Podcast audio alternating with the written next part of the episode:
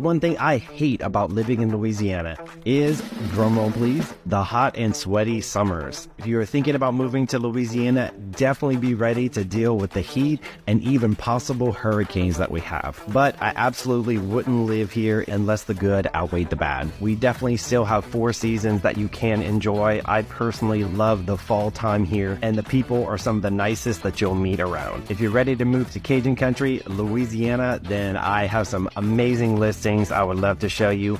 Like and follow for more. Short Cast Club